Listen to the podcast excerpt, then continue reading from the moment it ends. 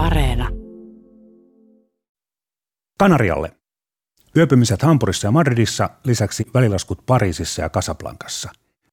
Näin matkustettiin ennen suihkukoneita 1956.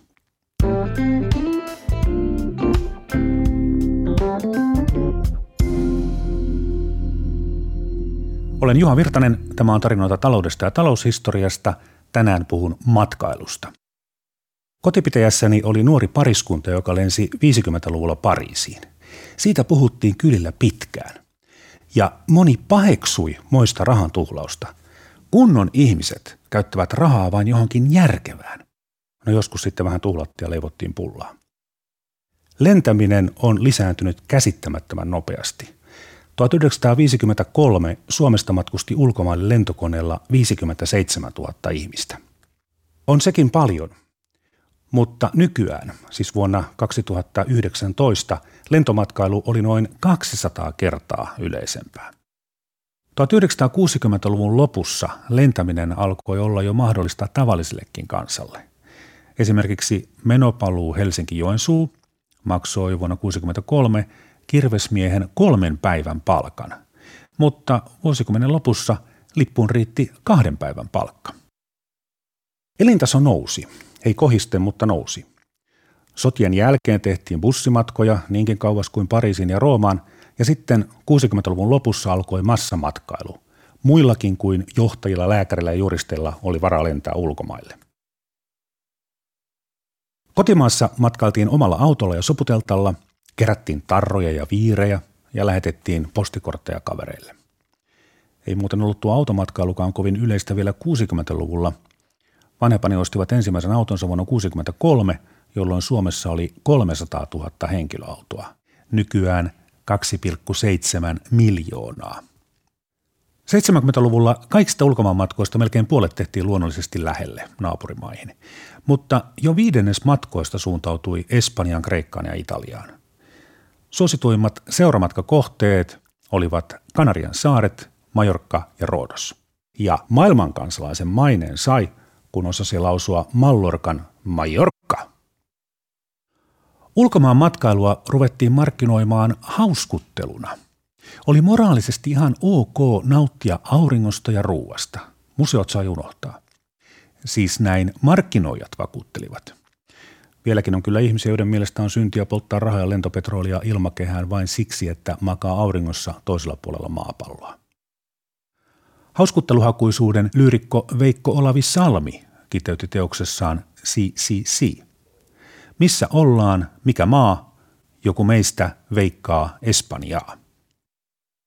1980-luvulla kaikki tiedostavat, ja siis muita paremmat ihmiset, matkustivat pitkälle vain Kuubaan – minä ja tuleva vaimoni lensimme Kanarian saarille. Suomessa oli lähtöpäivänä niin kovat pakkaset, että yksi matkalaukku täyttyi talvivaatteista, jotka vaihdettiin Vantaan lentoaseman vessassa. Ja perillä odotti se sama, joka on syöpynyt monen etelänmatkailijan muistiin, varsinkin ensimmäisellä kerralla. Miten täällä voi olla näin ihanan lämmintä? Muistatko muuten, matka varattiin ja maksettiin matkatoimistoon. Ei ollut mitään internettiä. Viime hetken matkoja tsekattiin tekstitelevisiosta. Oli kuvastoja kohteista ja hotelleista. Matkan ihanuus alkoi jo siitä, kun haki matkatoimistosta esitekirjasen. Vieläkin muistan, missä se Hassen matkatoimiston konttori Tampereen keskustassa oli.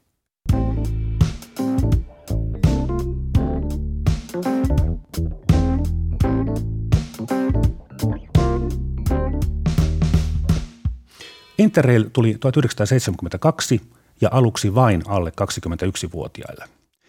Olihan se mainio etu nuorisolle, mutta Interrailin ensisijainen tavoite oli vähentää liftausta Euroopassa.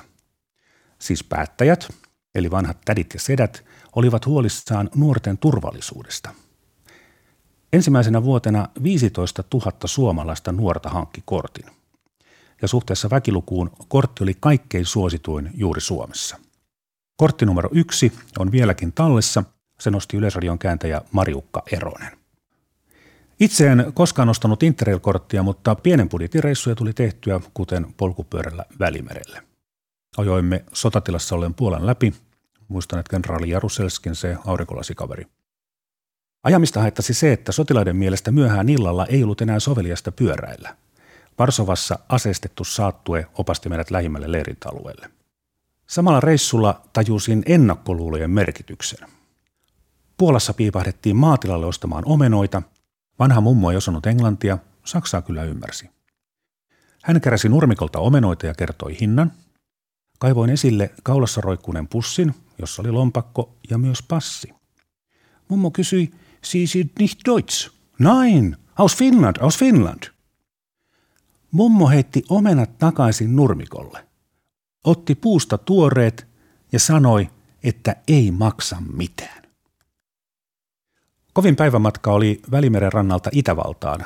Kilometreissähän se ei ole juuri mitään, mutta oli nousua ja laskua, erityisesti nousua. Alppien yli meni tasan 20 tuntia taukoineen. Kun tulin kilpapyöräilykaverini kanssa Jugoslavian ja Itävallan rajalle, olimme täysin puhki. Aseman pomo, siis Jugoslavi, ei antanut lupaa telttailuun, mutta tarjosi henkilökunnan keittiössä ruuat ja punaviiniä. Sen jälkeen jaksettiin lähimmälle leirintäalueelle Itävallan puolelle. Kapteeni oli oman kertomansa mukaan tehnyt kadettikoulussa lopputyön Suomen talvisodasta, joten juttua riitti. Mietin vaan, että nykypäivänä ei kyllä taatusti kukaan rajakapteeni tarjoa matkailijoille ruokaa ja viiniä raja-alueella henkilökunnan tiloissa. Muistatko, koska söit ensimmäisen pizzan tai tutustuit valkosipuliin? Matkailu totutti suomalaiset outoihin ruokiin. Kotonakin ruokapöytiin tulivat paprika, valkosipuli, oliivit – Venäjällä moni ihastui borssikeittoon. Paulik teki sitä pakasteena ja S-osuusliike myi sitä virolaisena versiona lasipurkeissa. Oli muuten halpa ja hyvää, jos metana tietysti maksoi. Ensimmäiset sinisimpukkani söin Italiassa. Ostin niitä myöhemmin Aleksin Stokkalta. Siihen aikaan myyjä otti simpukat yksitellen, kolatti kylkeen ja erotti kuolleet joukosta. Ajattelin, että tämä kilohintahan ei kata edes myyjän palkkaa. PMS 385. Se on Mexican Fire huulipunan värisävy, erään laivanvarustajan vaimon lempiväri. Sillä on kaikki Viking Linein laivat maalattu. Ja onhan se upea sävy. Laivaliikennettä Ruotsiin nyt on ollut jo ennen viikinkejäkin, mutta ensimmäinen autolautta SS Viking aloitti liikennöinnin 1959 välillä Korppoon, Kaltpy, Marianhamina, Kreddö ja Krettö on muutama kilometri Kapelsarin pohjoispuolella. SS Viking oli moderni laiva. Sinne pystyi ajamaan auton, ennen autot nostettiin nosturilla kannelle. Mukaan mahtui jopa 28 henkilöautoa. 28, valtava määrä. Ruotsin laivalla nukuttiin lattioilla. Jotkut onnekkaat ehtivät valtaamaan niin sanotun lentotuolin. Hyttejä oli, vähän ja kalliita. Tansseissa arvottiin Ruotsin matkoja Aina joku onnellinen voitti matkan Naantalista Kapelsääriin kansipaikalla ilman ruokaa. Lentoliikennettä ei pidetty bisneksenä, eikä se sitä ollut.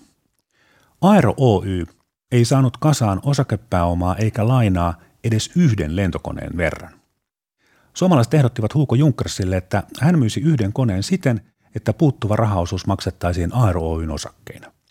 Huuko suostui. Aero sai ensimmäisen lentokoneensa keväällä 1924. Se oli Junkers F-13. Matkustajapaikkoja oli neljä. Siis neljä. Maalentokenttiä hän ei vielä ollut, piti olla ponttoonit ja talvella sukset.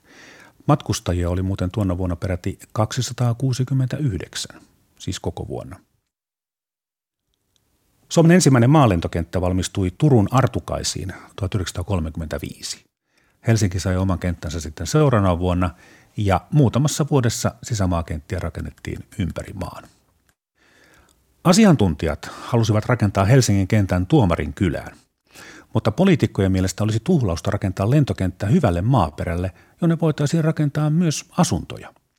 Sijoituspaikaksi tuli sitten Tattarisuo, koska sinne ei otaksuttavasti voida saada syntymään mitään parempaa esikaupunkiasutusta.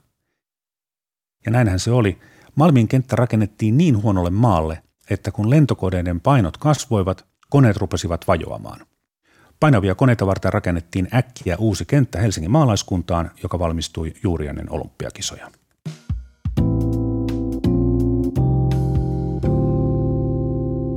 Aikoinaan vitsailtiin, että kommunismin kannatus Suomessa kääntyi laskuun, kun matkailu Neuvostoliittoon alkoi.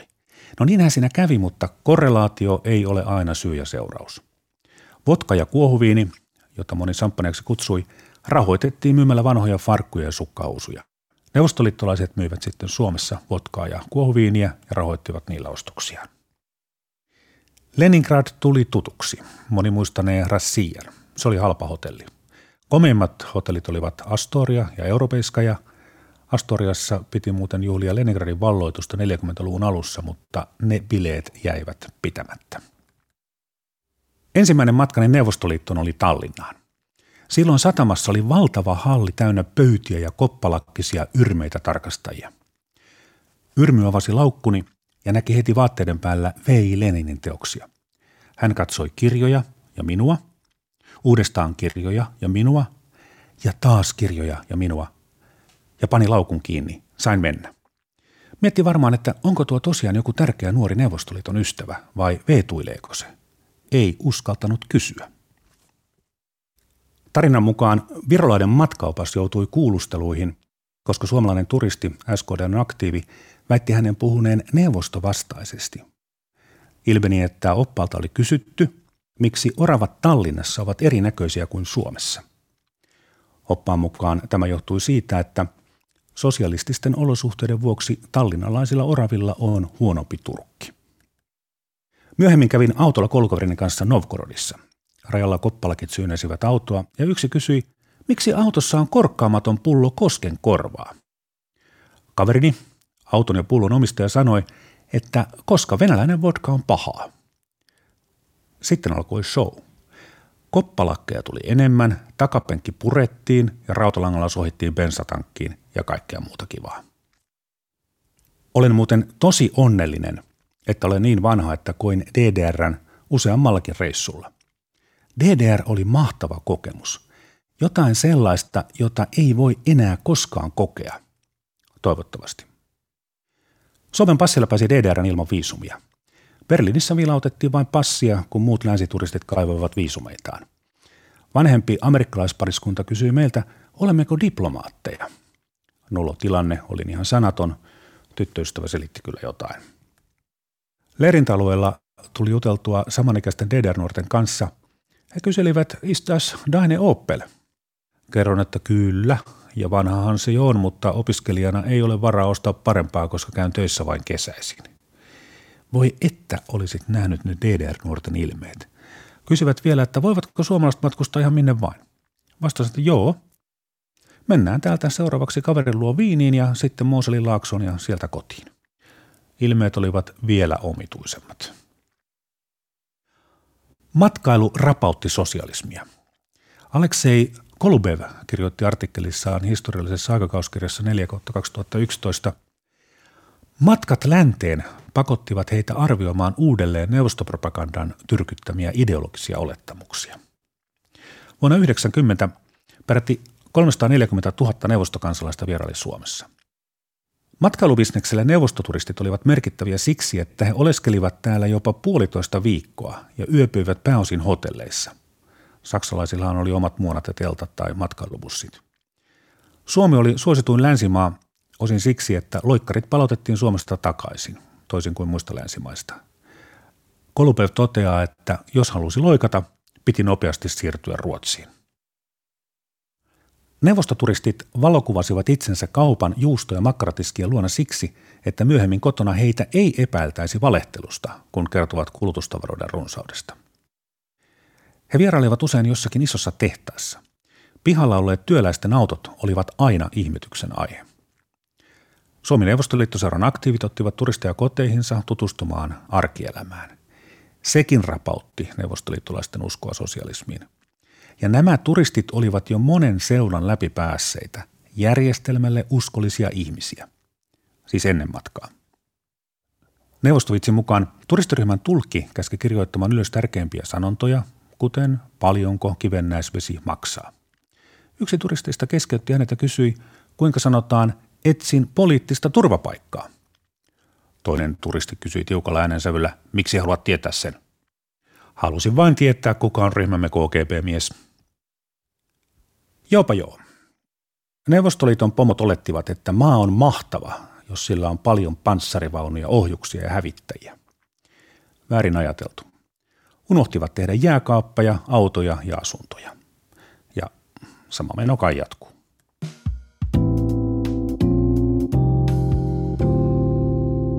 Matkailun osuus Suomen bruttokansantuotteesta on 2,5 prosenttia. Se ei kuulosta suurelta, mutta paikallisesti matkailu on hyvinkin merkittävää. Lisäksi tämän voi laskea usealla tavalla.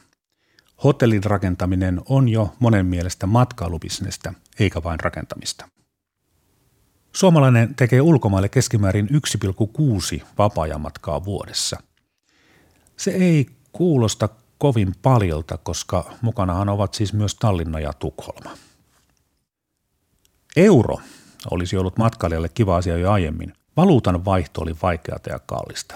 Piti olla Ruotsin kruunuja, Tanskan kruunuja, kuten nykyäänkin toki. Mutta myös Saksan D-markkoja, Itävallan sillinkejä, Italian liiroja, Ranskan frangeja. Ja sitten tietysti hillittömän tarkkaa laskentaa, että pieniä summia ei kannattanut vaihtaa takaisin markoiksi, eli piti sitten tuhlata sopiva määrä ennen rajanylitystä. Muovikortit nimittäin eivät kelvanneet kaikkialla. Turvallisuuden vuoksi piti olla matkasekkejä ja käydä pankissa. Nykyään on hirveä ryysis merkittävimmissä kohteissa, ellei ole joku pandemia. Nuorena ei tarvinnut jonottaa maailman suosituimpiin turistikohteisiin, ei ainakaan kovin pitkään. Espanjalaisia portaita näkee vain vanhoissa elokuvissa, kuten Loma Roomassa. Nyt ne ovat täynnä turisteja, tosin portaille ei enää saa istua. Minä en lähde nyt Toskanaan, lähden Turkuun.